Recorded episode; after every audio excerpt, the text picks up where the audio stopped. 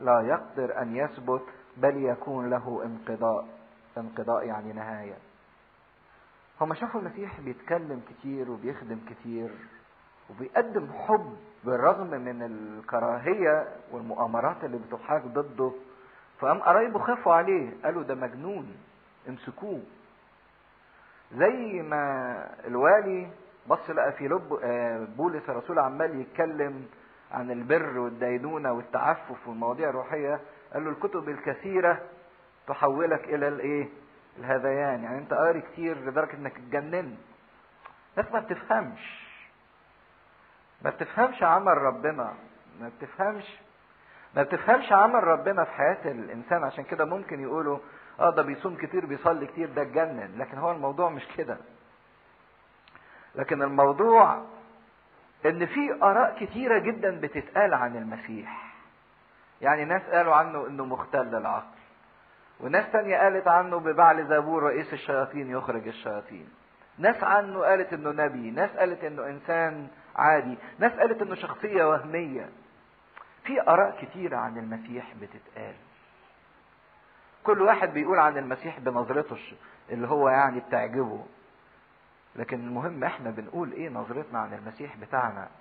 الناس آرائها كتير بتختلف اللي بيقول نبي واللي بيقول إنسان واللي بيقول إله واللي بيقول معرفش إيه آراء كتيره بتتقال عنه. لكن يا ترى أنا إيه رأيي عن المسيح؟ أنا إيه اختباري عن المسيح؟ هي أن المسيح بص لهم وقبل الاتهام والهجوم ده بس قبلوا بروح حلوة جدا. ما لهمش أنا شيطان يا أولاد الشياطين. ما ردش الهجوم بإهانة لكن رد الهجوم بتاعهم بمنطق بحكمة بأدب. هي دي بيعلمنا إزاي إن إحنا نقابل الناس اللي بيهاجمونا وبيشتمونا. أسهل حاجة إن اللي بيهاجمك هاجمه واللي بيشتمك اشتمه. بيشتمني كلمة اشتمه عشر كلمات. ده أسهل حاجة الإنسان بيعملها. لكن المسيح بيورينا إن القوة الحقيقية مش إنك ترد الإهانة بعشر إهانات. لكن القوة الحقيقية إنك تغلب الشر بالخير إنك تكسب اللي قدامك بالمنطق بالخير. فابتدى يكلمهم إن مش معقول شيطان يخرج شيطان لأن كل شيء ينقسم على ذاته يخرج كل مملكة تنقسم على ذاتها تخرج كل بيت ينقسم على ذاته يخرج لو حصل صراعات يبقى فيه خراب على طول. فقال لهم اذا مش معقول إن الشيطان ينقسم على ذاته. لكن ما سابهمش كده. ابتدى يقودهم للحل الصحيح وللفكر الصحيح. طب إيه هو؟ لا يستطيع أحد أن يدخل بيت قوي وينهب أمتعته إن لم يربط القوي اولا وحينئذ ينهب أمتعته. عشان تغلب واحد لازم تبقى إيه؟ أقوى منه. إذا كنت أنا غلبت الشيطان فلا بد أنا أكون أقوى من الشيطان. إذا كنت أنا أخرجت الشيطان إذا أنا أقوى من الشيطان. شوفوا التفكير المنطقي اللي بيقود المسيح فيه الناس. فكروا صح. مش مجرد هجوم وشتايم وكلام بيترمي في الهوى لكن لا فكر تفكير منطقي سليم. ومن خلال هذا التفكير المنطقي السليم المسيح عايز يقودهم إن هو أقوى. عشان كده ده خبر مفرح جدا لينا إن لو في روح شر موجود جوانا لو في خطية موجودة جوانا المسيح أقوى من روح الخطية وروح الشر اللي جوانا. هو اللي يقدر يطردها هو اللي يقدر يخرجها هو اللي يقدر يربطها وينهبها. وبعدين خبطهم خبطة فيها رجاء لكن في نفس الوقت فيها تحذير خطير جدا. الحق أقول لكم. بيقول لهم حقيقة ثابتة غير قابلة للتغيير. إن جميع الخطايا تغفر لبني البشر. أنتم أهنتموني وهاجمتموني ورفضتم عملي. كل ده ممكن تتغفر. والتجاديف التي يجدفونها كلمة تجديف يعني رفض والرفض اللي بيرفضوه. لكن إلا حاجة واحدة بس ما تقدرش تتغفر إيه هي؟ من جدف على الروح القدس فليس له مغفرة إلى الأبد بل هو مستوجب دينونة أبدية ويمكن في الأناجيل التانية قال لهم حتى اللي يجدف على الابن يتغفر له لكن اللي يجدف على الروح القدس مش هيتغفر له ليه؟ لأن الروح القدس عمله أصلا إيه؟ الروح القدس شغلته إيه؟ يتوب الإنسان توبني يا رب فأتوب. هو الروح المبكت اللي بيبكت على بر وعلى خطية وعلى دينونة. الروح القدس هو الروح اللي بيتوب. فإذا الإنسان جدف على الروح القدس يعني رفض عمل الروح القدس. قال للروح القدس لا. لا يعني ما تبش. وإذا ما تبش فليست له مغفرة. إيه ده معنى اللي يجدف على الروح القدس إنه يرفض عمل الروح القدس في حياته إنه مش عايز يتوب. مش عايز تتوب يبقى مفيش مغفرة. عشان كده اداهم رجاء انهم ممكن يسامح لهم على كل حاجة. هم قالوها لكن يكون عندهم روح التوبة. لكن لو رفضوا عمل التوبة وروح التوبة في حياتهم هتجيلهم مغفرة منين؟ ليست خطية بلا توبة. أسف ليست خطية بلا مغفرة إلا التي بلا توبة. مفيش خطية ما تتغفرش. إلا اللي ما بيتوبش عنها الإنسان. مهما كان جرم وبشاعة هذه الخطية. لأنهم قالوا أن معه روحا نجسا. بدل ما يشوفوا في المسيح محبة متجسمة بتريح الكل وبتفرح الكل شافوا في المسيح أن بيه روح نجسا. لما مش بس عينين الإنسان ما بتشوفش يعني ممكن الواحد ما يشوفش. ده كويس. لكن كون الواحد يشوف لكن يشوف غلط دي هي اللي إيه؟ إذا كان النور الذي فيكم ظلام فالظلام كم وكم يكون. عشان كده لو الواحد بيشوف أمور وبيعكسها بيشوفها غلط بنظرة خاطئة بدل ما يشوفوا محبته اتكلموا عليه ردي فجاءت حينئذ إخوته وأمه وقفوا خارجا وأرسلوا إليه يدعونه. اخواته اللي هم ولاد خالته اللي منهم يعقوب ابن حلفة. يعقوب ويوسف الصغير أولاد مريم زوجة كلوبة وأمه واقفة وقفوا خارجا وأرسلوا إليه يدعونه. وكان الجمع جالسا حوله. ما يقدروش يخشوا. فقالوا له هوذا أمك؟ وإخوتك خارجا يطلبونك. فأجابهم قائلا من أمي وإخوتي؟ ثم نظر حوله إلى الجالسين وقال ها أمي وإخوتي لأن من يصنع مشيئة الله هو أخي وأختي وأمي. بعض الناس بتفهم الكلام ده غلط يعني إنه رفض العذراء لا هو ما قالش إنها ليست أمي لكن قال من هو أخي وأختي وأمي. مين هم أمي؟ حقيقة إن العد السيد المسيح طوب العذراء تطويبين بالكلمة دهيت. هو مش بس بيطوبها لأنه أمه اللي ولدته بالجسد لكن ده بيطوبها بالاكثر ليه؟ لأن هي اللي صنعت مشيئة. الله مش هي اللي قالت هوذا أنا أمة الرب ليكن لي كقولك ده بيطوبها جدا. مش لأنها ولدته بالجسد ده بالاكثر من كده لأنها صنعت مشيئة الله. نفذت إرادة ربنا. إن القرابة ما هياش القرابة بالجسد. لكن اللي يبقى لي قريب وقريبي هو اللي ليه نفس اهتمامي. هو اللي ليه نفس أهدافي. هو اللي ليه نفس حياتي. المسيح بيطلع من دايرة المحدودة إلى دايرة اللا محدود إن كل واحد منا ممكن يصير أخو المسيح وأم للمسيح وأخت للمسيح. يبقى قريب المسيح جدا. إمتى؟ لما يصنع مشيئة الله.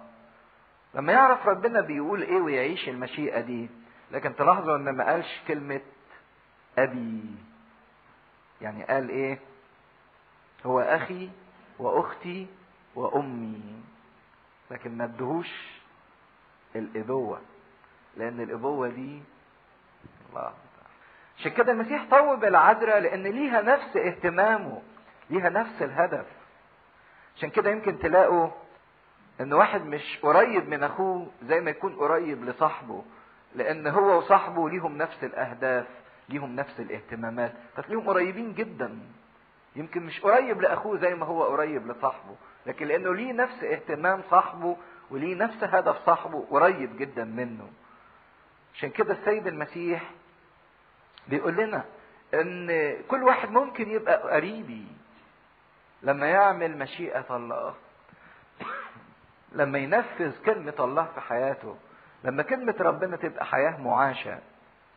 عشان كده هو مش رفض العذراء ده بالعكس طوب العذراء تطويب كبير جدا لأن العذراء بالدرجة الأولى هي كانت أول واحدة وأعظم واحدة صنعت مشيئة الله.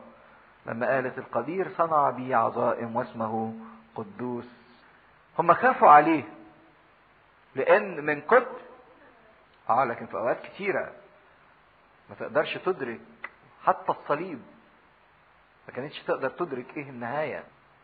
لكن هم خافوا عليه من كتر المقاومة اللي ابتدوا يشوفوها وتشاور لسه شايفين الفريسيين مع الهيروديسيين. الفريسيين دول جماعة ناس عزلوا نفسهم عن المجتمع يعني طبقة كده معزولة ليهم طقوس معينة فرائض معينة تصرفات معينة. كلمة فريسي يعني معتزل عشان ما يتنجسوش ببقية المجتمع. الهيرودوسيين دول كانوا جماعة سياسيين كانوا بيأيدوا حكم هيرودس لأن إحنا عارفين إن هيرودس أصلا ما كانش يهودي. لكن هيرودس ده كان أصلا أدومي. ففي جماعة حبوا حكمه وأيدوا هذا الحكم وعملوا زي حزب سياسي بيؤيد حكم هيرودس أو عائلة هيرودس. فبنشوفهم إن دول بيتفقوا على المسيح كلهم وبيتشاوروا عليه. عشان كده ابتدوا أهله خايفين عليه لكن هم مش فاهمين. هم بيتحركوا بالمشاعر والعواطف البشرية لكن المسيح بيتحرك بحاجة تانية. هي إرادة أبي الذي في السماوات المسيح أخونا البكر زي ما بيقول عنه بولس الرسول في العبرانيين استشارك الأولاد في اللحم والدم اشترك هو فيهما لكي يكون بكرا بين إخوة إيه؟ كثيرين. عشان كده لقب المسيح الحلو أخونا. وهو في الآب في الجوهر، لكن في تجسده وتأنسه كان يحمل صفات البشرية والطبيعة البشرية كلها. عشان كده قريب منا. عايز يقول لنا قريب جدا منكم أنا أخوكم. وعشان يقول لنا أنا أخوكم فيما تألم هو مجربا يقدر أن يعين المجربين أنا مريت بالظروف إيه زيكم عشان كده أقدر اعينكم أقدر أساعدكم أقدر أقربكم إلى الآب. يعلم عند البحر. وهنا بنشوف أن السيد المسيح يبتدي يخرج بتعليمه بره المجامع وبره الأماكن الرسمية. ويبتدي يتجه إلى الطبيعة. وجمع الناس عند البحر. فاجتمع إليه جمع كثير. حتى أنه دخل السفينة وجلس على البحر. ناس كثيرة راحت للمسيح أيضا. والجمع كله كان عند البحر على الأرض. هيبتدي السيد المسيح نوع جديد من التعليم بتاعه اللي هو إنه يتكلم بأمثال. زي ما قلنا في المقدمة الصبح إن السيد المسيح تكلم إما كلام عام عبارة عن آيات أو مواعظ وإما مجموعة أمثال قالها السيد المسيح. وكان أشهر مثل من الأمثلة اللي قالها السيد المسيح مثل الزرع والزارع. فكان يعلمهم كثيرا بأمثال. وأهمية إن المسيح كان بيضرب أمثال ليهم. هي إن ال... لما يقول قصة أو يقول مثل ليه فوائد كتيرة قوي. أول حاجة إنها بتجذب انتباه الناس. لما الواحد يسمع حكاية غير ما إنه يسمع كلام. تلاقوا لما الواحد يحكي حكاية كل الناس تصحصح. لكن لو هو بيقول كلام عادي كده الناس ممكن تنعس وتنام. خصوصا لو هو بيتكلم في الطبيعة في الجو المفتوح ممكن الواحد يسرح بسهولة. فأول حاجة اتكلم بأمثال عشان يجذب انتباههم. تاني حاجة المثل بيساعد على الفهم توضيح المعنى. عايز يقول لهم معنى وعشان يقدروا يفهموه بيقوله لهم عن طريق مثل. فالأمثال بتساعد على توضيح المثل وتوضيح المعنى لكي ما يفهم الناس. ثالث حاجة المسيح اتكلم فيها بأمثال عشان يثبت المعنى في ذهن الناس. الواحد لما يعرف معلومة كده ممكن ينساها لكن لما يعرفها من خلال حكاية بتفضل ثابتة فيه. هي أن السيد المسيح كان بيقول المثل ويسيب الناس تستنتج النتيجة بتاعته. الناس تطلع بنفسها الدرس المستفاد. عشان زي ما بيقولوا حتى علماء التربية دلوقتي إن الحاجة اللي بيطلعها الإنسان بنفسه هي اللي بتثبت في ذهنه وما ينساهاش لكن الأجمل من كده إن المسيح تكلم بأمثال علشان يربط حياة الإنسان اللي على الأرض بالحياة اللي فوق في السماء. اتكلم عن الحاجة المنظورة عشان يقدر يوصل للإنسان الغير منظور. اتكلم عن الحاجة القريبة عشان يقدر يقرب للإنسان الحاجة البعيدة. وكأنه عايز يقول إن أنت ممكن يا إنسان أنك ترى الله في كل أمور حياتك وفي كل أعمال حياتك وفي كل ظروف حياتك. فلاح وهو رايح يزرع وقد يكون فعلا قدام المسيح وهو بيتكلم في هذا الوقت في واحد طلع يزرع ويبذر البذور. لأن فلسطين ما تفتكروش زي عندنا البحر يبقى قدامه على طول رملة وصحراء. لا البحر هناك ممكن يبقى قدامه على طول زرع. الجبال والخضرة قريبة جدا من البحر. قد يكون فعلا في واحد خرج يزرع قدامه وابتدى المسيح يشاور لهم عليه وابتدى يكلمهم عن اللي بيحصل مع هذا الفلاح. فبيربط حياتهم العملية اللي بيعيشوها بالحياة الروحية عشان الإنسان ما يعيش حياتين. وانت بتزرع اسأل نفسك سؤال انت انهي نوع من التربة؟ يا ترى تربة جيدة ولا تربة مش جيدة؟ وانت بتبيع وتشتري وتاجر اسأل نفسك يا ترى اقتنيت اللؤلؤة الحسنة ولا لأ؟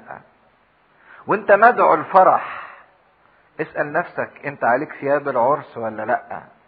بحيث كل ظرف من ظروف الحياة وانت يا امرأة بتكنسي وبتنضفي البيت عشان تدوري على الدرهم المفقود. ما ممكن تكوني انت هو الدرهم الضائع ده اتلاقيتي ولا لسه. فابتدى يربط حياة الناس العملية بحياتهم الروحية أو يربط الأرض بالسماء. المنظور حاجة اللي متشافة بالغير منظور. عشان الإنسان يقدر يشوف ربنا في كل حياته وفي كل الأعمال اللي بيعملها في حياته. وقال لهم في تعليمه اسمعوا هو ذا الزارع قد خرج ليزرع. وفيما هو يزرع سقط بعض على الطريق فجاءت طيور السماء وأكلته. وسقط آخر على مكان محجر حيث لم تكن له تربة كثيرة فنبت حالا إذ لم يكن له عمق أرض. ولكن لما أشرقت الشمس احترق وإذ لم يكن له أصل جف وسقط آخر في الشوك فطلع الشوك وخنقه فلم يعطي ثمرا. وسقط آخر في الأرض الجيدة فأعطى ثمرا يصعد وينمو. فأتى واحد بثلاثين وآخر بستين وآخر بمئة. ثم قال له من له أذنان للسمع فليسمع. حقيقة إن في ثلاث أنواع في الأول المسيح اتكلم عنهم دول راحوا بالخسارة. نوع من البذار اختطف جت طيور السماء واختطفته كلته نوع تاني جف لأن ما كانش ليه عمق. نوع تالت اتخنق لأن الشوك خنقه. ثلاثة دول مثال للناس اللي ابتدت لكن ما كملتش. فوقات كتيرة الناس بتبتدي في الحياة مع ربنا بدرجات متفاوتة. بتبتدي لكن ما بتكملش. على رأي أحد الخدام بيعمل نسبة إحصائية كده يقول إن خمسة في المية من المجهود اللي بيبذل مع أي إنسان عشان يجي للمسيح خمسة في المية من هذا المجهود عشان تقول له تعالى للمسيح تربحه للمسيح. خمسة في المية. وخمسة وتسعين في المية مجهود بيروح عشان تحفظه مع المسيح. عشان يستمر ويكمل. لأن مشكلتنا باستمرار إن إحنا بنبتدي لكن ما بنكملش. فوقت كتيرة بتبقى لنا بدايات قد تكون بنسب متفاوتة زي أرض الطريق أو الأرض المحجرة أو أرض الشوك لكن بتتخطف الكلمة أو بتتخنق أو بتجف. لكن في المقابل أيضا في ثلاث درجات للإثمار 30 و60 و100 حكى لهم المثل نوع وقع على الأرض والأرض دي كانت طريق طريق يعني مداسة بالرجلين. فالناس فعصت الحبوب جت الطيور لقطت الحبوب كلتها. نوع تاني وقع على أرض كان فيه شوية تربة لكن مفيش عمق. فعلت الحبوب مع التربة شوية طلعت لكن طلعت الشمس. جفت لأن ما كانش ليها جدر ماتت. نوع تالت كان أرض كويسة بس بعد ما اتزرعت الحبوب في الأرض الكويسة ما عطونيش بالأرض دي فطلع معاها شوك. الشوك ده نما مع النبات أخذ الأكل بتاع النبات حجب الضوء عن النبات خنقه موته بنبتدي بدرجات متفاوتة لكن ما بنكملش. فبعد ما حكى لهم المثل دهوت والقصة دهيت قال لهم من له أذنان للسمع فليسمع. لاحظوا أن السيد المسيح كان لطيف قوي في التعبير. اللي ليه؟ ودنين اتنين. ما قالش من له أذن للسمع فليسمع. اتكلم بالإيه؟ بالمجوز. ما هو ممكن واحد يسمع بودن واحدة. لكن ليه المسيح قال الاتنين؟ مش بس فهم فهم آه مطلوب. ما هو ممكن يسمع من واحدة ويطلع من التانية يفوت من التانية. ها أيوه يا باستمرار كده. بس رقم اتنين في الكتاب المقدس باستمرار إشارة للحب أو مش في الكتاب المقدس بصفة عامة رقم اتنين إشارة للحب. لأن مش ممكن واحد يحب وحده لازم عشان الحب يبقى فيه إيه؟ طرفين. فهو عايز يقول إن اللي بيسمع بحب برغبة باشتياق باهتمام من له أذنان للسمع فليسمع. ما في واحد قاعد سمع متضرر غصب عنه إمتى الوقت ده يخلص؟ إمتى الحكاية دي تفوت؟ لكن في واحد ودانه الاتنين للسمع. عارفين حتة السفنجة لما تحطها في المية تشرب كل المية. امتصت كل حاجة. القمع تكب فيه المية يعمل إيه؟ يستوعب المية من هنا وينزلها من ناحية تانية. تحط في الغربال أو في ورقة الفلتر مية يعمل إيه؟ تنزل المية وتسيب الشوايب دي درجات مختلفة من السمع. في فينا اللي عامل زي السفنجة يتشرب كل حاجة. فينا اللي عامل زي القمع يدخل من هنا ويطلع من هنا. في فينا زي المرشح يعرف إيه اللي يدخله وإيه اللي يخرجه. فكان تفاعل البذرة مع أنواع التربة المختلفة مختلف. واحدة ما اتفعلتش نهائي اللي هي كانت على أرض الطريق. ما عملتش حاجة. ده واحد وصلت الكلمة لحد هنا وقفت. ما دخلتش بعد كده لحد الودن وقفت. تاني ابدا تفاعل شوية. وقفت الكلمة لحد هنا لحد العقل الفكر دخلها من ودنه لحد فكره. التالت لا ده دخلها جوه أكتر لحد لسانه اللي هو أرض الشوك. دخلها لحد اللسان بقى يتكلم بكلام ربنا. لكن الرابع دخل الكلمة لحد فين؟ لحد القلب لحد جوه. دي درجات التفاوت تجاه كلمتنا أو تجاه كلمة الله. أنا موقفي من كلمة ربنا إيه؟ يا ترى ما بتفاعلش معاها نهائي؟ ولا بتفاعل معاها شوية؟ أهو شوية حماس. لكن لما يجي بقى انشغال وضيقة وضغط واضطهاد بسبب معرفتي بربنا نسيب ربنا ونتنازل عنه الشمس طلعت حرقت الشمس دي يعني تجربة. أو حر. ولا ممكن إن أنا اتفاعل أكتر مع ربنا بالكلمة وإن أنا أبقى عارف الكلام وأتكلم بكلامه. لكن يحصل حاجة يقول عنها كده هم العالم وغرور الإيه؟ الغنى. هم العالم ده الفقر. الإنسان الفقير شايل الهم. هعمل إيه وأسوي إيه؟ وغرور الغنى ده الإنسان الغني يعني شوفوا الفقير تعبان والغني كمان. تعبان تجاه كلمة الله. يخنقوا الكلمة بتاعت ربنا. سواء هم الفقر بتاعي يخنق الكلمة أو غرور الغنى والمادة بتاعتي تموت الكلمة.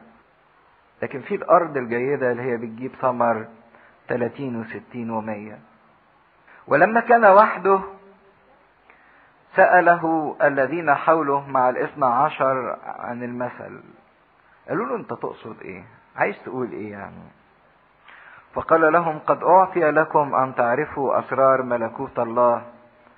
أما الذين هم من خارج من خارج من خارج الملكوت يعني مش عايزين يعيشوا الملكوت. فبالأمثال يكون لهم كل شيء لكي يبصروا مبصرين ولا ينظروا ويسمعوا سامعين ولا يفهموا. يعني صحيح بيسمعوا صحيح بيشوفوا لكن ما بيفهموش اللي بيشوفوه بيسمعوه. لئلا يرجعوا فتغفر لهم خطاياهم. مش عايزين يتوبوا مش عايزين يتخلصوا من الخطايا بتاعتهم. شافوا المسيح ليه سلطان لغفران الخطايا لكن قالوا له بأي سلطان؟ لماذا تتكلم هكذا بتجاديف؟ ثم قال لهم أما تعلمون هذا المثل؟ فكيف تعرفون جميع الأمثال؟ إذا كان المثل واضح جدا ومعروف فإزاي هتعرفوا الأعمق من كده؟ أمثال السكرت الأسرار بقى. الزارع يزرع الكلمة وهؤلاء هم الذين على الطريق حيث يزرع الكلمة وحينما يسمعون يأتي الشيطان للوقت وينزع الكلمة المزروعة في قلوبهم. مفيش فرصة لقط على طول الحبة الشيطان. سمع الكلمة من هنا طلعها من هنا زي القمع. وهؤلاء كذلك هم الذين زرعوا على الأماكن المحجرة الذين حينما يسمعون الكلمة يقبلونها للوقت بفرح. يقولوا يا سلام الكلام اللي إحنا سامعينه ده حلو قوي لكن وقف عند مجرد الانبساط. ما حاولش إنه يعمق ليه ويحط ليه جوه أساس يعيشه وياخده ويعيش بيه. ولكن ليس لهم أصل في ذواتهم بل هم إلى حين. دول اللي عايشين مع ربنا فترة. أهو جه مؤتمر لقى الناس بتصلي لقى الناس بترتل وبتقرأ في الكتاب. أهو فترة في حياته. وقت هيقضي وينتهي. لكن ما حرصش إنه يرجع بقى يعمق ويأصل الصلاة اللي كان بيصليها والقراية اللي كان بيقراها والخلوة اللي كان بياخدها. فبعد ذلك إذ حدث ضيق أو اضطهاد من أجل الكلمة فالوقت يعثرون. زي ما قابلوها بسرعة زي ما فقدوها بسرعة. لو حصل شوية مشاكل أو ضيقات أو شوية حرمان أو شوية اضطهاد.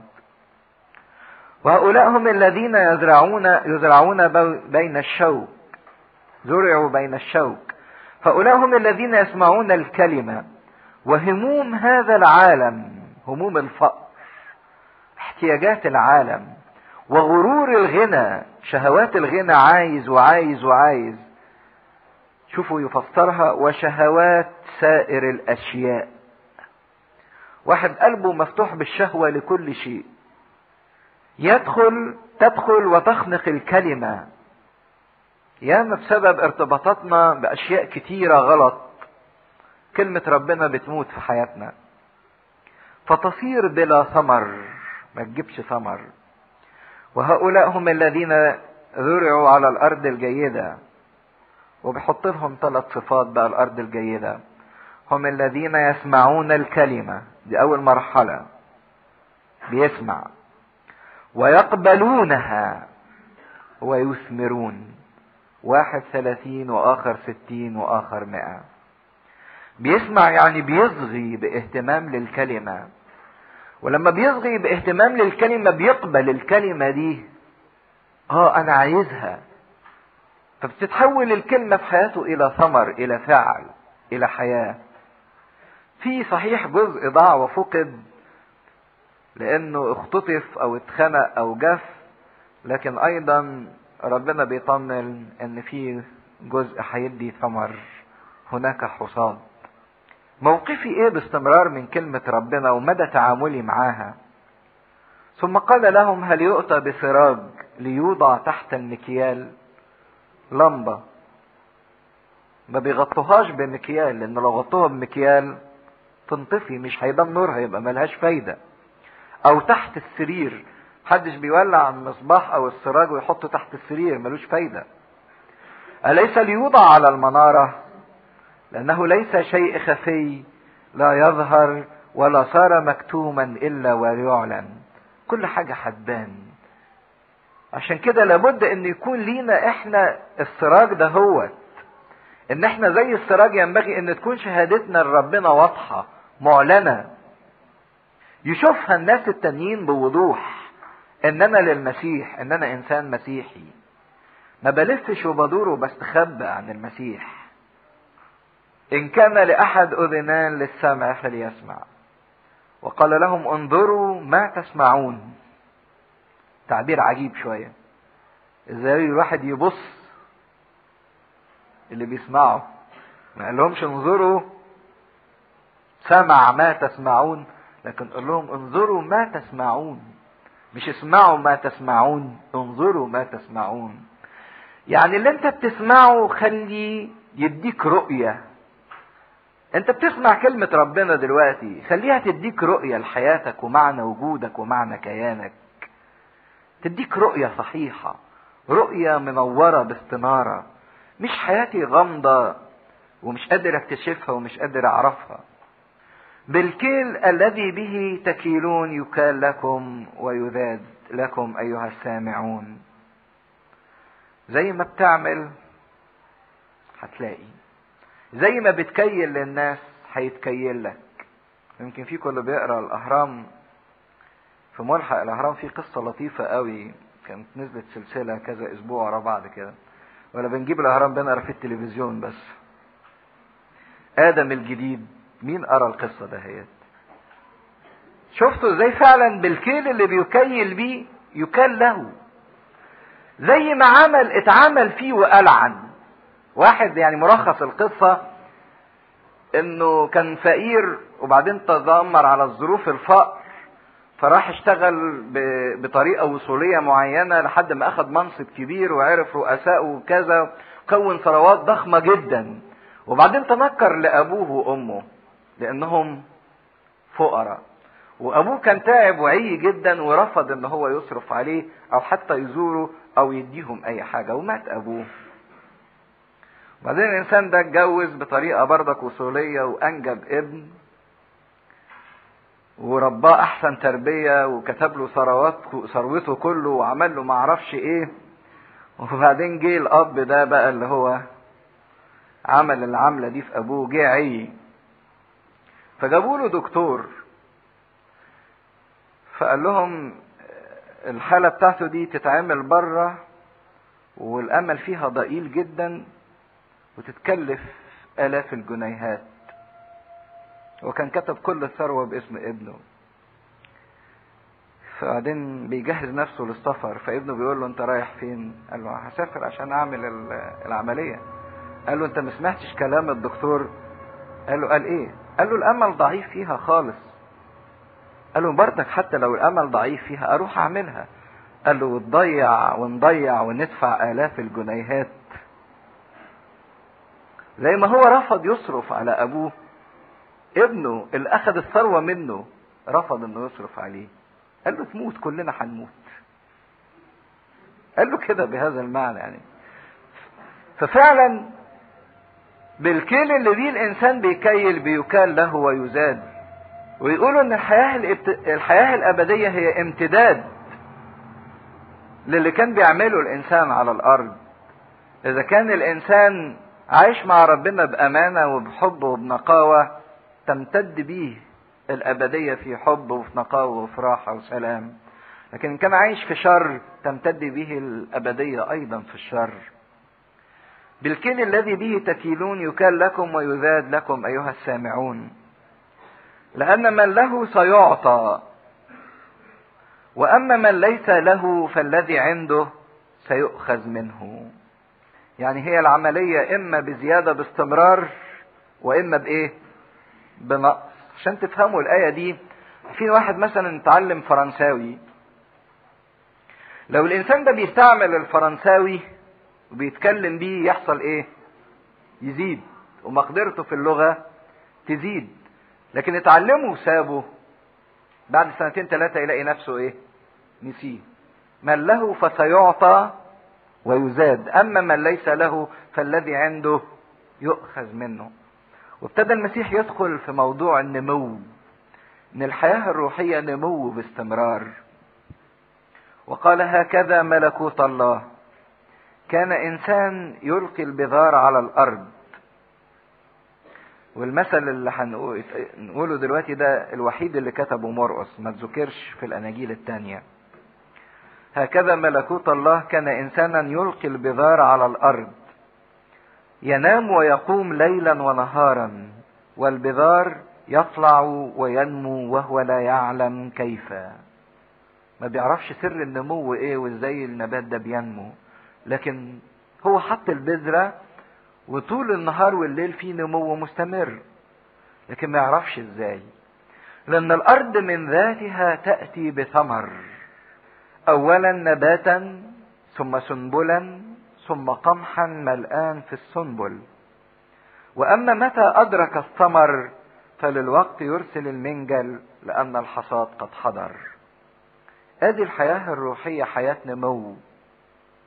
قد لا تدري إزاي الإنسان بينمو روحيا.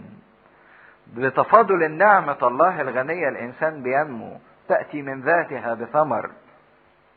لكن هو نمو. النمو في الحياة الروحية قد يكون غير ملحوظ.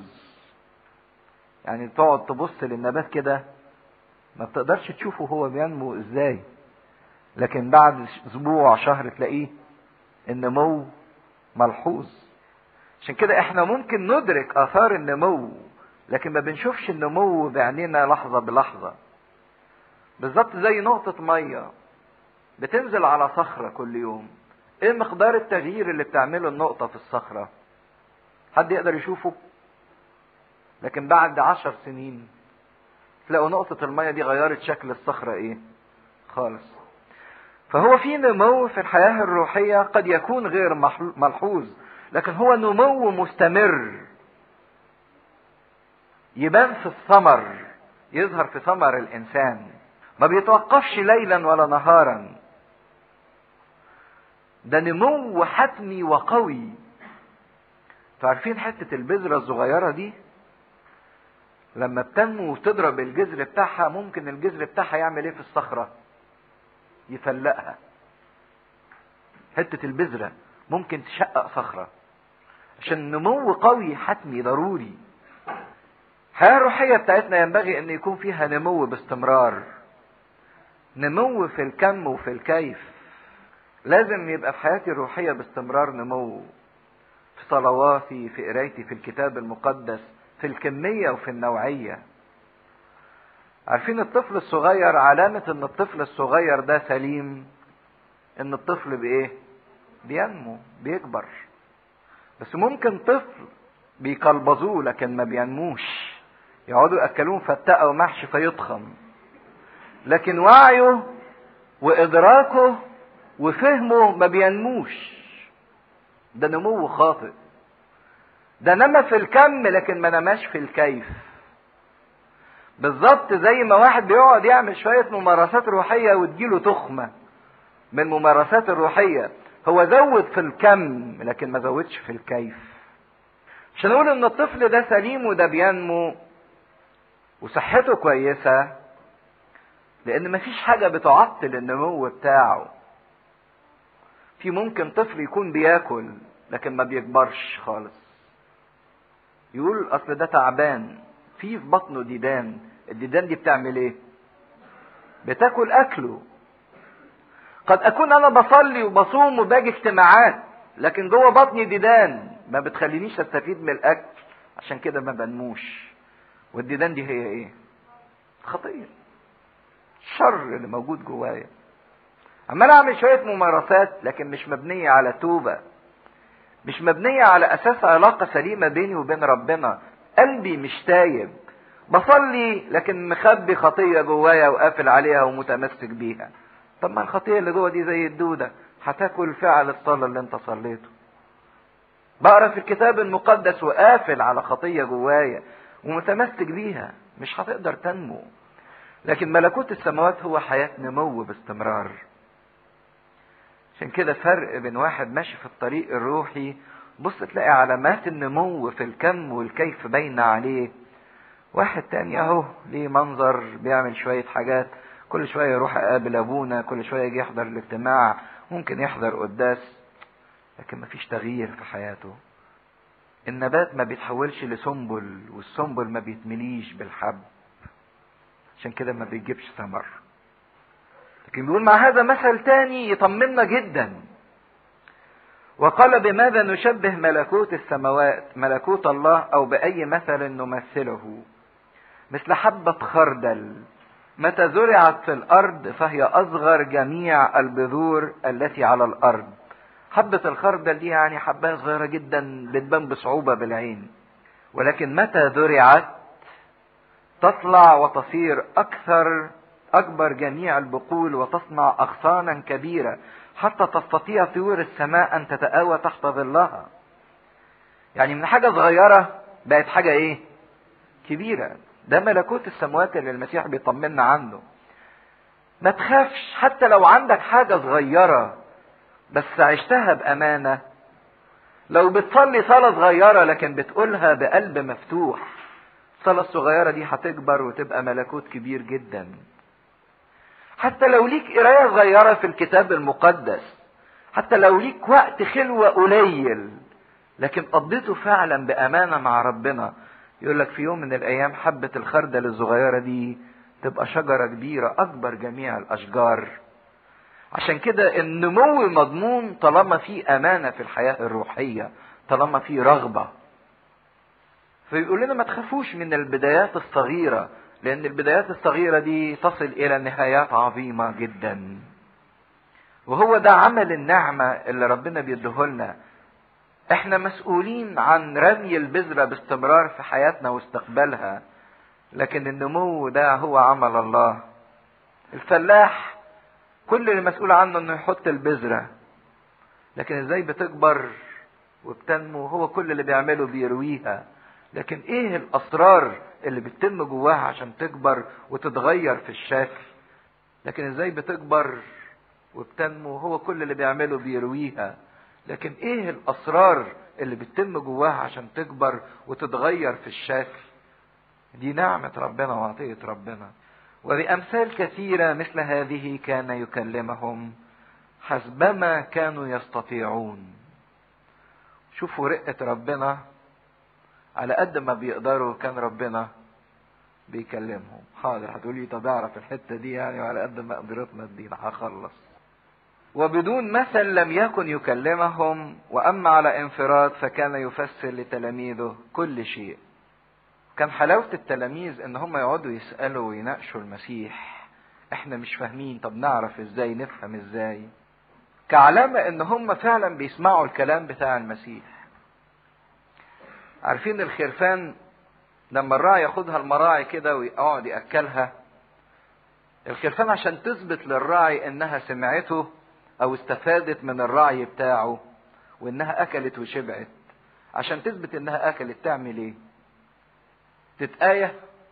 ترجع له الأكل تقول له إحنا كلنا ده الدليل؟ ولا تعمل إيه؟ الأكل اللي خدته ده تخضئه وتهضمه تحوله للحم تحوله لصوف تحوله للبن تستفيد بيه. مش ترجعه قدامه تقول له إحنا كلنا أهو شبعنا ونرجعه لك. فوقت كتير إحنا بنعمل كده مع ربنا. الكلام اللي بنسمعه ده هيروح فين؟ هنعمل بيه إيه؟ شيء مهم جدا. وقال لهم في ذلك اليوم لما كان المساء لنجتاز إلى العبر. نعدي الناحية التانية من بحيرة طبرية. وبحيرة طبرية مشهورة بتقلبات الجو الشديدة اللي فيها إنه ممكن فجأة يقوم ريح وزوبعة تقلب البحر كله. فصرفوا الجمع وأخذوه كما كان في السفينة. حلو التعبير ده. اخدوه كمكان يعني إيه؟ اخدوه زي ما هو. خدوه على طول على السفينة. وكانت معه أيضا سفن أخرى صغيرة. خدوا بالكم التعبير ده. كان في سفن صغيرة تانية مشيت مع السفينة اللي فيها المسيح. فحدث نوء وريح عظيم فكانت الأمواج تضرب إلى السفينة حتى صارت تمتلئ. بس الريح والأمواج هجمت بيتكلم عن السفينة. ما هجمتش السفن كلها. بيعرفها هنا تضرب السفينة إلى السفينة قال طب والسفن الصغيرة التانية؟ إيه موقفها؟ وهنا يودينا لمحة معينة عايز يقولها مرقس الرسول إن هيجان الريح وهيجان البحر ده كان بسبب مين؟ الشيطان قوة الشيطان. الشيطان كان عايز ما يوصلش المسيح للصليب. ما كانش عايز يوصله للصليب لأن عارف الصليب ده فيه هلاكه. عشان كده حاول ينهي حياة المسيح بطرق كتيرة. قال له ارمي نفسك من على جناح الهيكل. حاول في مرات كتيرة إن يخلي الجموع ترمي المسيح من على الجبل. لكن يقول ولم تكن ساعته قد جاءت. كان عايز يقصيه عن الصليب لدرجة إنه هيج البحر على السفينة دهيت ما هو السفينة اللي كان فيها المسيح هي اللي عليها الحرب الشديدة. حتى صارت تمتلئ بتضرب وتمتلئ. وكان هو في المؤخر على وسادة نائما. ما السفينة دي ممكن ترمز لحياتي. في موج وفي ريح شديدة عمال يخبط فيها. في قلق في اضطراب في مشاكل في خوف. عمال يخبط في حياتي جنب في علاقاتي مع الناس لو وجدت فشل كتير وغدر وخيانة مع الناس. في علاقاتي حتى مع البيت مع أي حاجة. مشاكل باستمرار. الموج عمال يضرب جامد في السفينة. حتى صارت تمتلئ. ويمكن من كتر المية ما دخلت جوه هتغرق السفينة. واحد من كتر المشاكل ومن كتر القلق ومن كتر الحزن ومن كتر الفشل هيغرق بحياته. من كتر مشال. وكان هو في المؤخر على وسادة نائما. طبعا المشكلة إن المسيح كان نايم. والمشاكل تزداد عنف طول ما المسيح نايم في حياتي. حطه في المؤخرة مش حطه في المقدمة. آخر حاجة بلجأ له. المسيح كان نايم في المؤخرة وهم ياما حاولوا يجدفوا وحاولوا يفضوا السفينة من المية. سايبينه هو آخر حاجة يلجأوا لها. فأيقظوه وقالوا له يا معلم أما يهمك إننا نهلك. انت مش آخد بالك ده إحنا بنضيع. صرخة جميلة جدا الإنسان يصرخها لربنا. يا رب أنا بضيع. في حاجات كتيرة وإحباطات كتيرة في حياتي ويمكن مش آخد بالي من حاجات كتيرة هتضيعني إننا نهلك. فقام وانتهر الريح وقال للبحر اسكت ابكم استخدم مع البحر نفس اللفظ اللي كان بيستخدمه مع الشياطين. اسكت ابكم اخرس. تقدرش تعمل حاجة إلا بإذني. في ساعة أنا هاسلم نفسي للموت بإرادتي. عشان كده جيت ساعة الصليب وقال هذه ساعتكم وسلطان الإيه؟ الظلمة. لكن كل الحاجات دي لعب عيال. تقلب لي البحر اخرس ابكم فسكتت الريح وصار هدوء عظيم. إذا كان الإنسان محتاج إلى سلام في حياته وهدوء عظيم إن كل الأمور في حياته تستقر بالرغم من الرياح وبالرغم من الأمواج لكن الله يعطي سلام للنفس اللي بتلجأ إليه. وقال لهم ما بالكم خائفين هكذا؟ كيف لا إيمان لكم؟ وعلى طول الخوف يرتبط بعدم الإيمان. ما فيش ثقة في ربنا نعيش في الخوف. في ثقة في ربنا ما نخافش. فخافوا خوفا عظيما وقالوا بعضهم لبعض من هو هذا؟ فإن الريح أيضا والبحر يطيعانه. مين هو ده؟ اللي الطبيعة بتخضع ليه. إن هو بنتقراطور ضابط الكل. مفيش حاجة تقدر تفقدني سلامي و... أو تسبب لي خوف أو قلق طول ما المسيح صاحب حياتي طول ما العلاقة بيني وبين المسيح مشتعلة مش حطه في المؤخرة آخر حاجة حطه في المقدمة باستمرار خليه صاحب حياتك.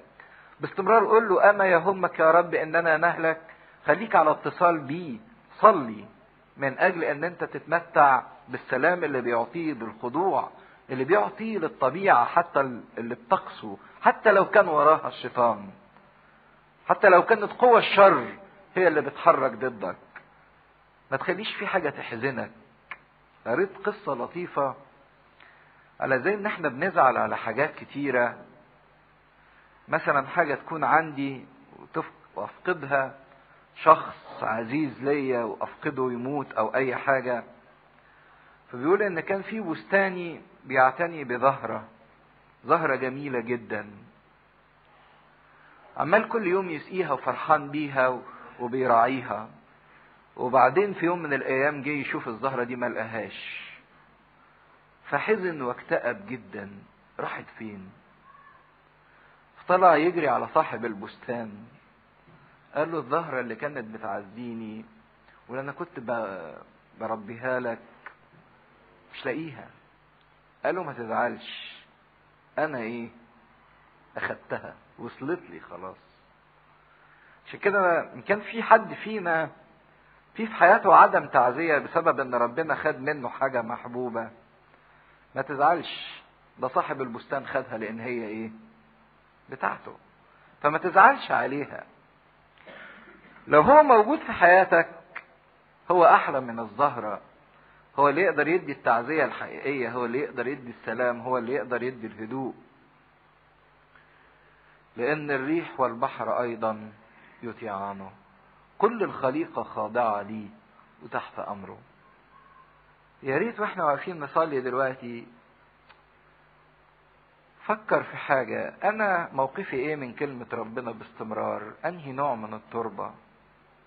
وإذا لقيت نفسك أرض طريق مداسة من الناس وكل واحد عمال يدهوس فيا شوية. أو لقيت نفسي من الأرض المحجرة أو من أرض الشوك فأعرف إن في حاجة اسمها استصلاح أراضي. إن طبيعة الأرض ممكن تتغير. وعلشان الأرض تتغير وتقدر تجيب ثمر كويس محتاجة حاجتين. تربة ومية. التربة دي هي إيه؟ التربة دي هي مجال الاحتكاك. ما بينها وما بين البذرة. اوجد مجال للاحتكاك بينك وبين كلمة ربنا باستمرار. واحرص على المية والمية دي رمز الروح القدس. الروح القدس هو اللي يقدر يروي ويغير طبيعة الأرض فتجيب ثمر 30 و60 و100 عشان كده وإحنا واقفين نصلي يا ريت نطلب من ربنا إنه يستصلح الأرض بتاعتنا يشيل الشوك يحط تربة ويروي مية من أجل إن إحنا نجيب ثمر. ثمر حلو نفرح بيه. في حد يحب يسأل حاجة قبل ما نصلي؟ اتفضل. لأن لسه عمل عجيب قدامهم عمرهم ما شافوا كده. أخرج شياطين شفى مرضى لكن ما تعاملش مع الجماد مع الطبيعة. فهو إله الطبيعة. عشان كده بهتوا جدا. حياتهم هو هم بالأولى طبعا. أيوة. اتفضلي الاثنين. ربنا ما بيطالبش الإنسان أكتر من اللي بيقدر يديه. ربنا فرح بالتلاتين زي ما فرح بالستين زي ما فرح بالمية في المية. لكن المهم إن الإنسان يجيب ثمر. المهم إن الإنسان يحقق ثمر في حياته. ولو ثمرة واحدة. المسيح بيفرح بيها. عارفين عنقود العنب بيقول لو في حباية واحدة ما تهلكوش سيبه. القرايات اللي هتقروها في خلال النص ساعة وإحنا هناخد معجزة تهدئة الرياح والأمواج من خلال الثلاث أناجيل من خلال الثلاث أناجيل. يعني هنطلع المعجزة في إنجيل متى وفي إنجيل مرقس وفي إنجيل يوحنا اسف وفي إنجيل لوقا.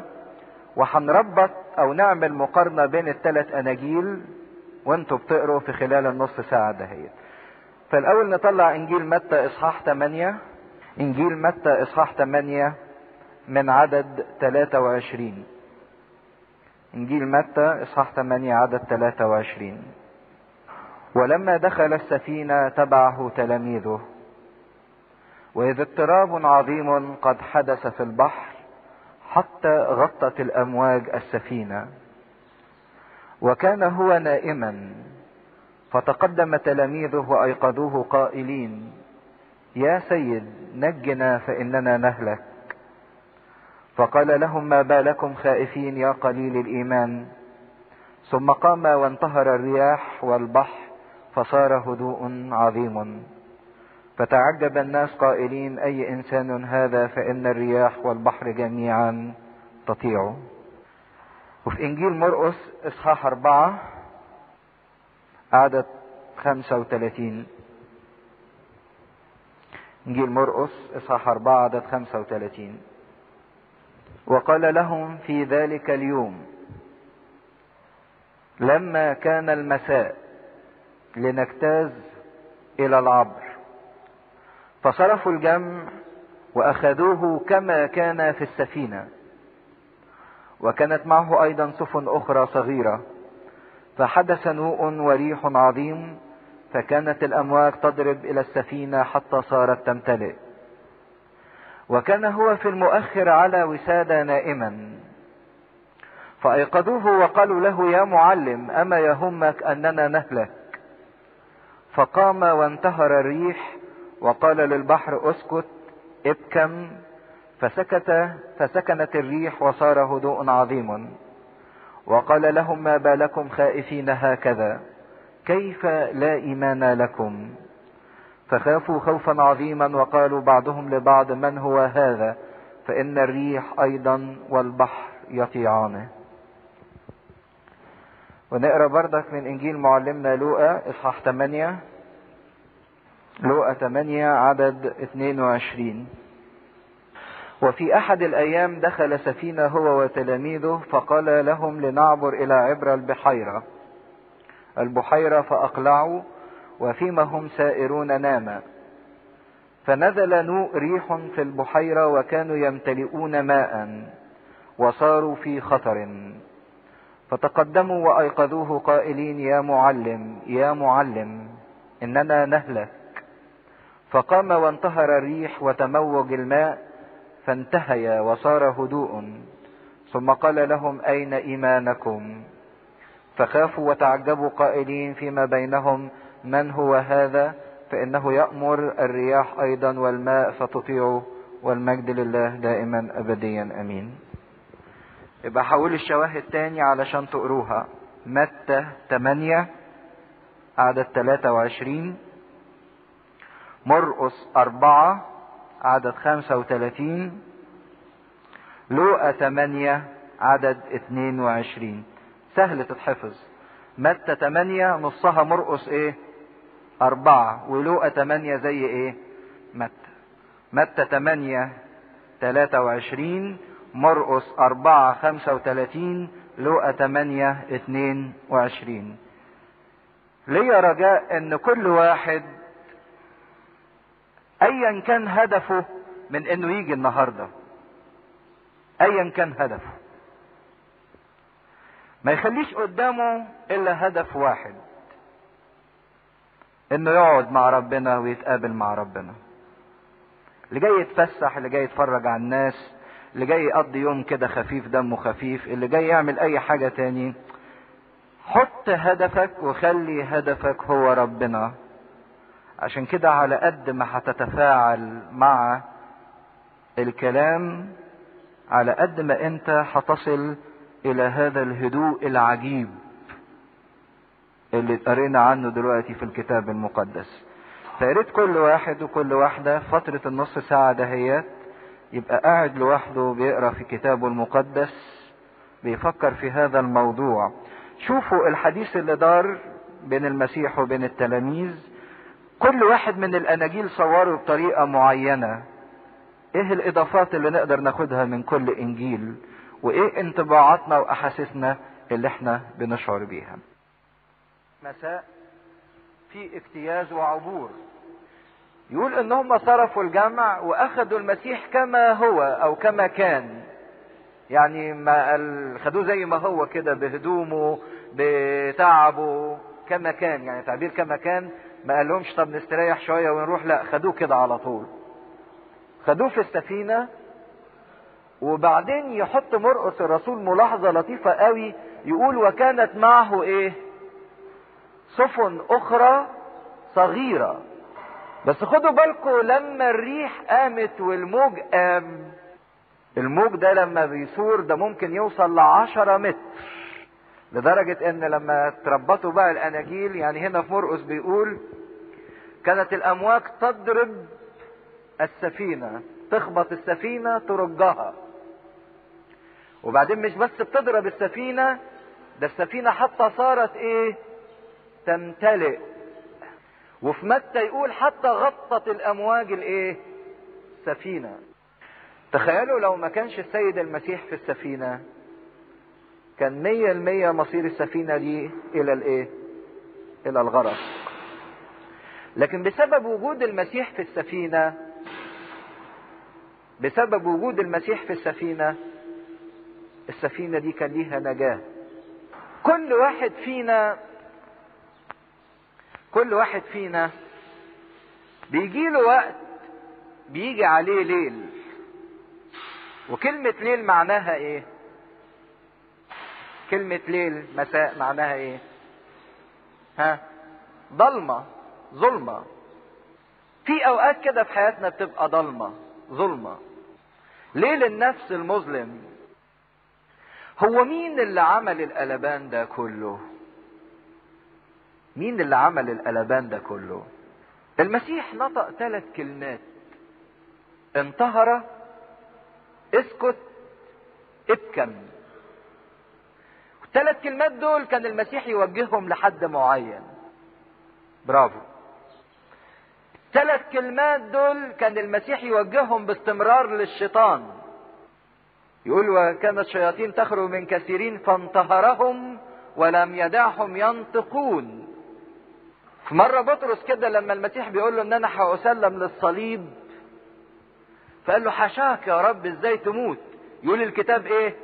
فانتهره وقال له اسكت يا شيطان. ده قال لمين؟ لبطرس. قال له اسكت يا شيطان. كلمة الانتهار كلمة خاصة بالشيطان أو بقوة الشر.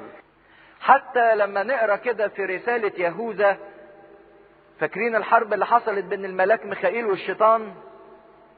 الملاك ميخائيل انتصر على الشيطان بإيه؟ قال له لينتهرك الرب. لينتهرك الإيه؟ الرب.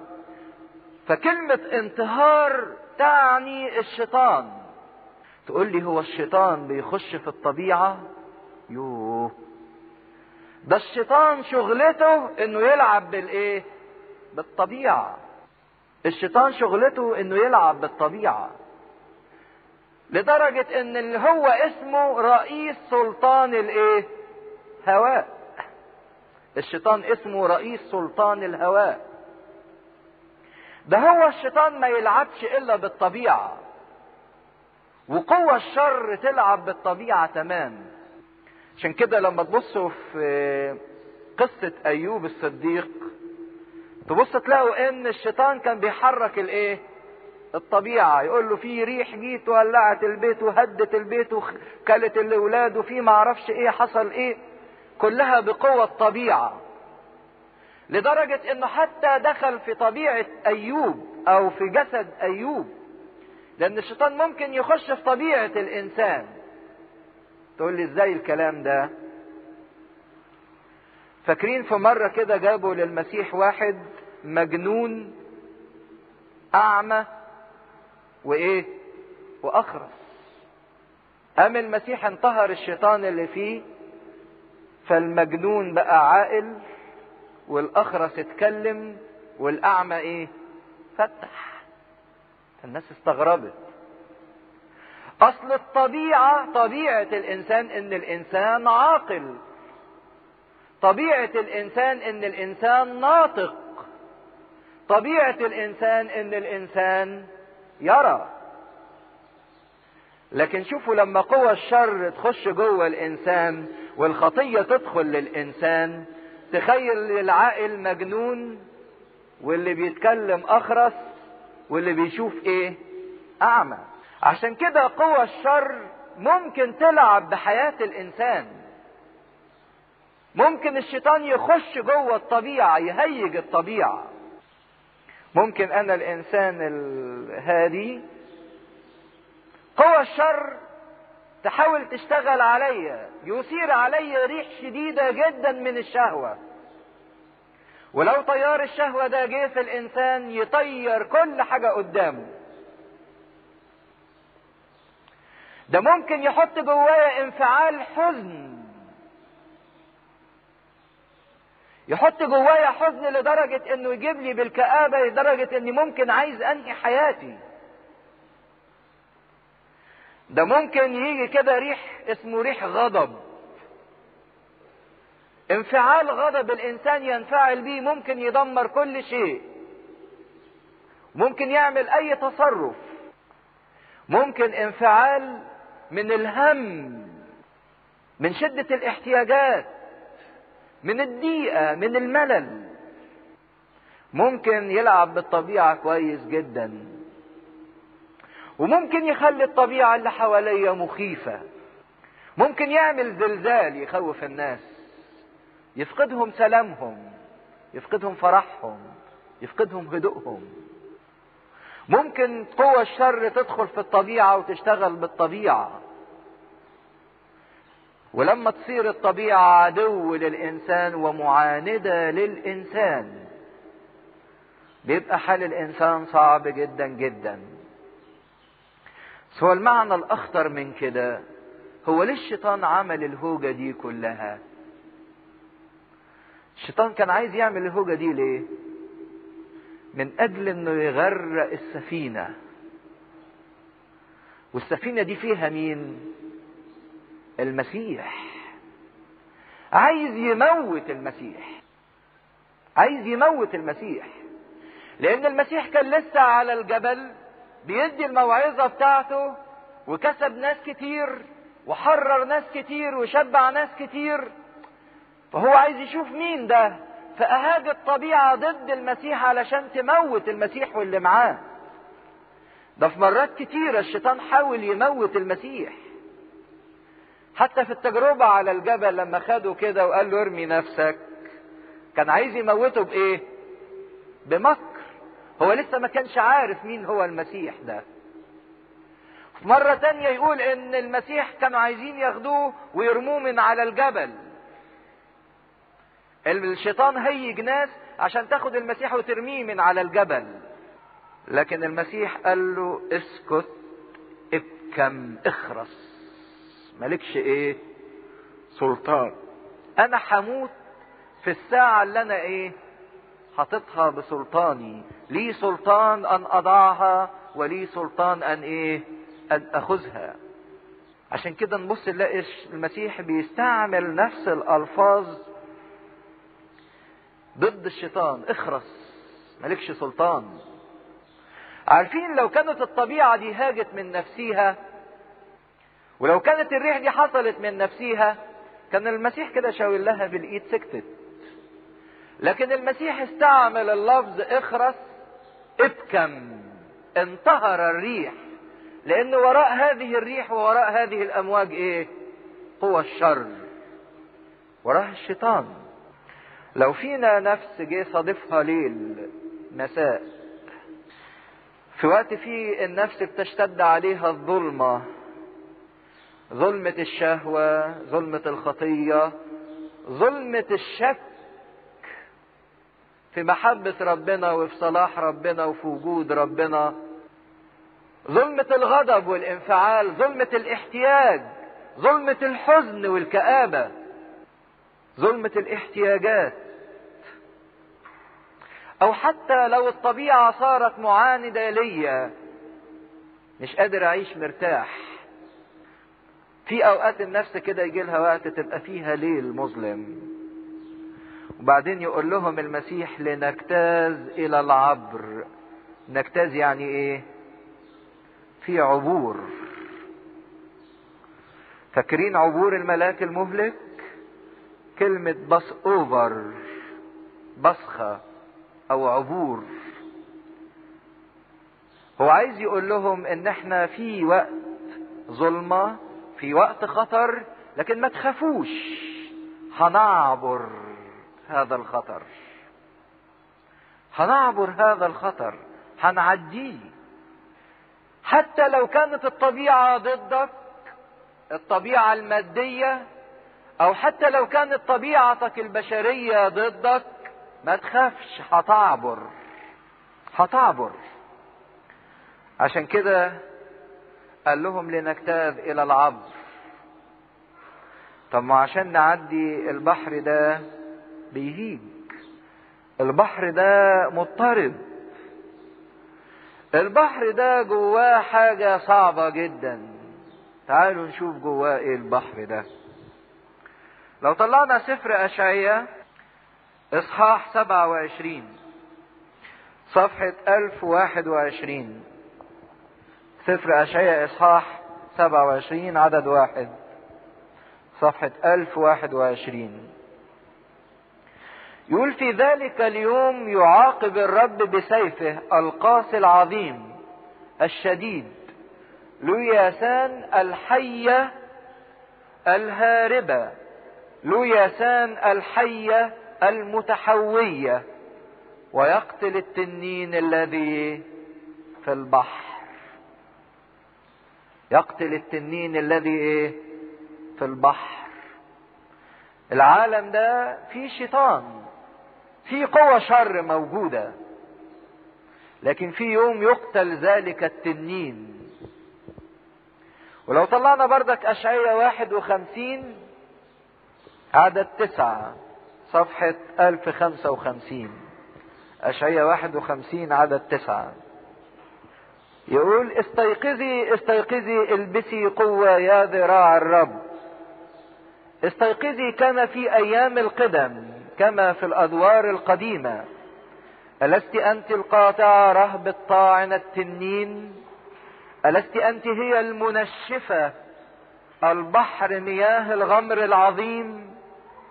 الجاعل أعماق البحر طريقا لعبور المفديين. ومفدي الرب يرجعون ويأتون إلى صهيون بالترنم وعلى رؤوسهم فرح أبدي. ابتهاج وفرح يدركانهم. يهرب الحزن والتنهد. بصوا للآية دي تاني. ذراع ربنا دي هي الطاعنة التنين اللي طعنت التنين وقتلته. عشان كده نشفت مياه البحر العظيمة. وجعلت أعماق البحر طريق لإيه؟ ها؟ لعبور المفديين كلمة عبور المفديين تاني لنجتاز إلى العبر ما تخافش لأن الإنسان المفدي فاديه قتل له التنين وجعل أعماق البحر طريق مسلوك عشان كده ما تخافش عندما تصير الطبيعة عدو ليك أو عندما تهيج الطبيعة عليك إلهنا ملجأنا وقوتنا ومعيننا في شدائدنا لذلك لا نخشى إذا تزعزعت الجبال وإذا انقلبت الجبال إلى قلب الإيه؟ بحار. حتى الطبيعة المادية ما تخوفناش وحتى طبيعتنا البشرية ما تخوفناش لأن في وسط هذا البحر طريق لعبور المفديين. في وسط هذا البحر طريق لعبور المفديين. عشان كده المسيح قال لهم لنجتاز إلى العبر نرجع تاني لمرقس أربعة يقول فحدث ريح عظيم فكانت الأمواج تضرب إلى السفينة حتى صارت تمتلئ. حاسس إنك اتمليت. حاسس إنك اتمليت من المية اللي هتغرقك. اتمليت من الحزن أو من الملل أو من الكآبة أو من الضعف أو من الخطية أو من الضمير اللي بقى مثقل بالخطايا وبالنجاسة أو بإحتياجات الجسد وبرغبات الجسد اللي أنت عمال تشتهيها ومش قادر تنفذها ومش قادر تلاقيها حاسس إنك صرت تمتلئ من هموم أو من شكوك أو من انفعالات أو من أحزان. المية غرقتك الأمواج غطت السفينة حاسس إنك غرقان. المشكلة بتاعت التلاميذ دول هم ليه اضطربوا وخافوا بالرغم إن المسيح كان معاهم؟ ليه اضطربوا وخافوا بالرغم إن المسيح كان معاهم؟ والمسيح وراهم معجزات كتيرة قبل كده مشي على المية ومشى ناس على المية وعمل حاجات كتيرة لكن ليه اضطربوا وخافوا؟ غير الإيمان. ما هو إيمانهم ضعف ليه؟ طيب يقول المسيح كان نايم. طب هو المسيح ده بيقول عنه في المزمور هو ده لا يغفل ولا ينام. لا يغفل ولا ينام يعني حتى ما بيغفلش كده. ما بيغفلش. هل المسيح بيغفل وينام؟ ما بيغفلش ولا ينام. حفظك حافظ إسرائيل لا يغفل ولا ينام. مزمور اللي بنصليه في صلاة الغروب. رفعت عيني إلى الجبال. يقول كده لا يغفل ولا ينام. مين اللي يلقط ليه السبب؟ المسيح نام أو ظهر قدامهم بأن هو نايم. هو كان حاطط راسه على وسادة. ها؟ برافو. مركز المسيح إنه كان فين؟ في المؤخرة.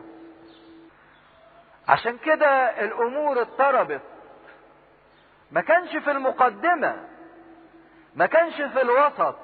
كان في المؤخرة. سابوه. زي ما إحنا في أوقات كتيرة بنحط المسيح في المؤخرة. بنحطه في مؤخرة اليوم بتاعنا. في آخرة احتياجاتنا واهتماماتنا. آه لو فضيله وقت نبقى نكلمه. لو كنا صاحيين وفايقين كده نبقى نفتح الكتاب المقدس. يعني يوم زي النهارده مش لاقيين حاجة نعملها. أهو نروح معاهم اليوم الروحي. ناكل ونشرب هناك ونلعب مثلا يعني ونتفرج على شوية ناس ونتعرف. في المؤخرة. لأنه كان في المؤخرة ما كانش في المقدمة. إيمانهم ضعف وصاروا في خطر. صاروا في خطر زي ما إنجيل لوقا بيقول لنا. هل أنا في وقت من الأوقات حاسس ان أنا في خطر؟ ما بقاش فيا قدرة على المقاومة. ما اياش ليا نفس للجهاد الروحي. تعبت. تعبت من رغباتي ومن شهواتي ومن ضعفاتي ومن احتياجاتي ومن الظروف المحيطة بيا. تعبت. صرت في خطر.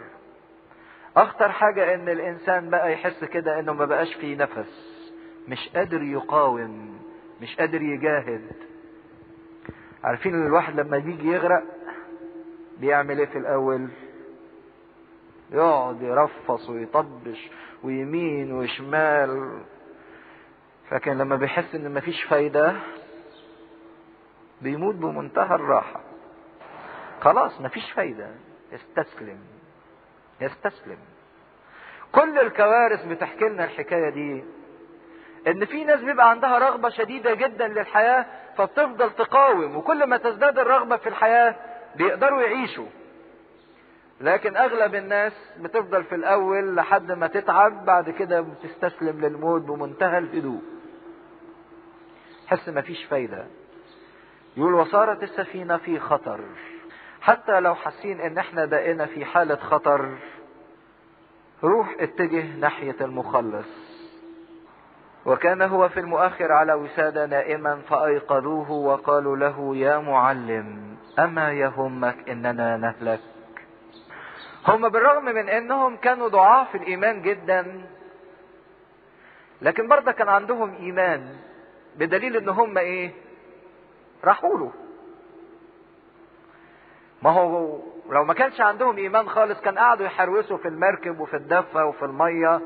خلاص بقى ما هيسيبه نايم هيموت معانا. يعني هنعمل له إيه؟ لكن لأن كان عندهم ولو قدر قليل جدا من الإيمان أو من الأمل إنه ممكن يصنع شيء اتجهوا له. راحوا لحد عنده. أما يهمك إننا نهلك. أنت مش همك ولا إيه يا رب؟ تلاحظوا في الثلاث أناجيل ثلاث عبارات حلوين قوي.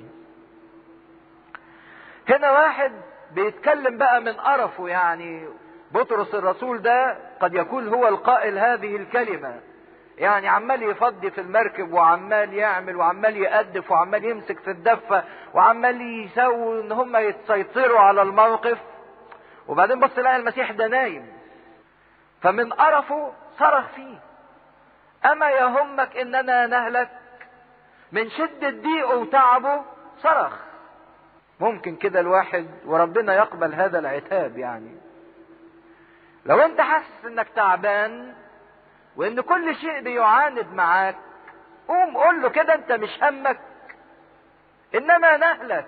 أما يهمك هو مش أنت اللي جبتني ومش أنت اللي حطيتني في السفينة دهيت ومش أنت اللي مشيت البحر. أما يهمك إننا نهلك. قوم عاتبه وقول له الكلمة دهيت تعبت يا رب. كل حاجة ضدي حتى جسدي ضدي حتى رغباتي ضدي حتى الظروف اللي حواليا والإمكانيات اللي حواليا ضدي. قوم عاتبه وقول له أما يهمك إننا نهلك. متى؟ ذكر كلمة حلوة قوي في منتهى الرقة والوداع يا سيد. نجنا.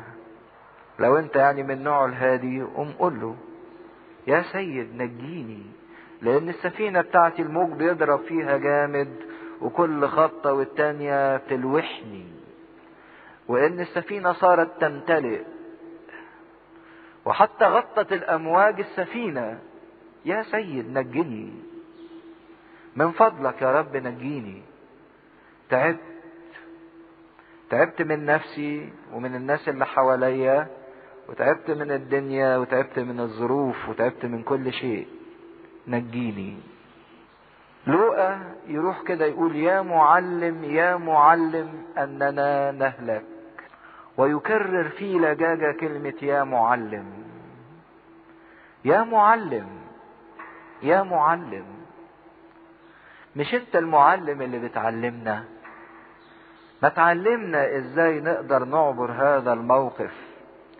ما تعلمنا إزاي نقدر نعدي هذا العبر. يا معلم إننا نهلك. أدي حالنا. بيقرر الحال بتاعه إننا نهلك. عشان كده يقول فقام وانتهر الريح وقال للبحر اسكت ابكم فسكنت الريح وصار هدوء عظيم. وفي لوقا يزود لنا حتة ويقول سكنت الريح وتموج المياه انتهيا تموج المياه. يعني المية اللي عاملة موج دي عمالة تطلع وتنزل ترفعني لفوق وتهبدني لتحت. انتهيا انتهر الريح وانتهر قوى الشر اللي وراء هذه الرياح.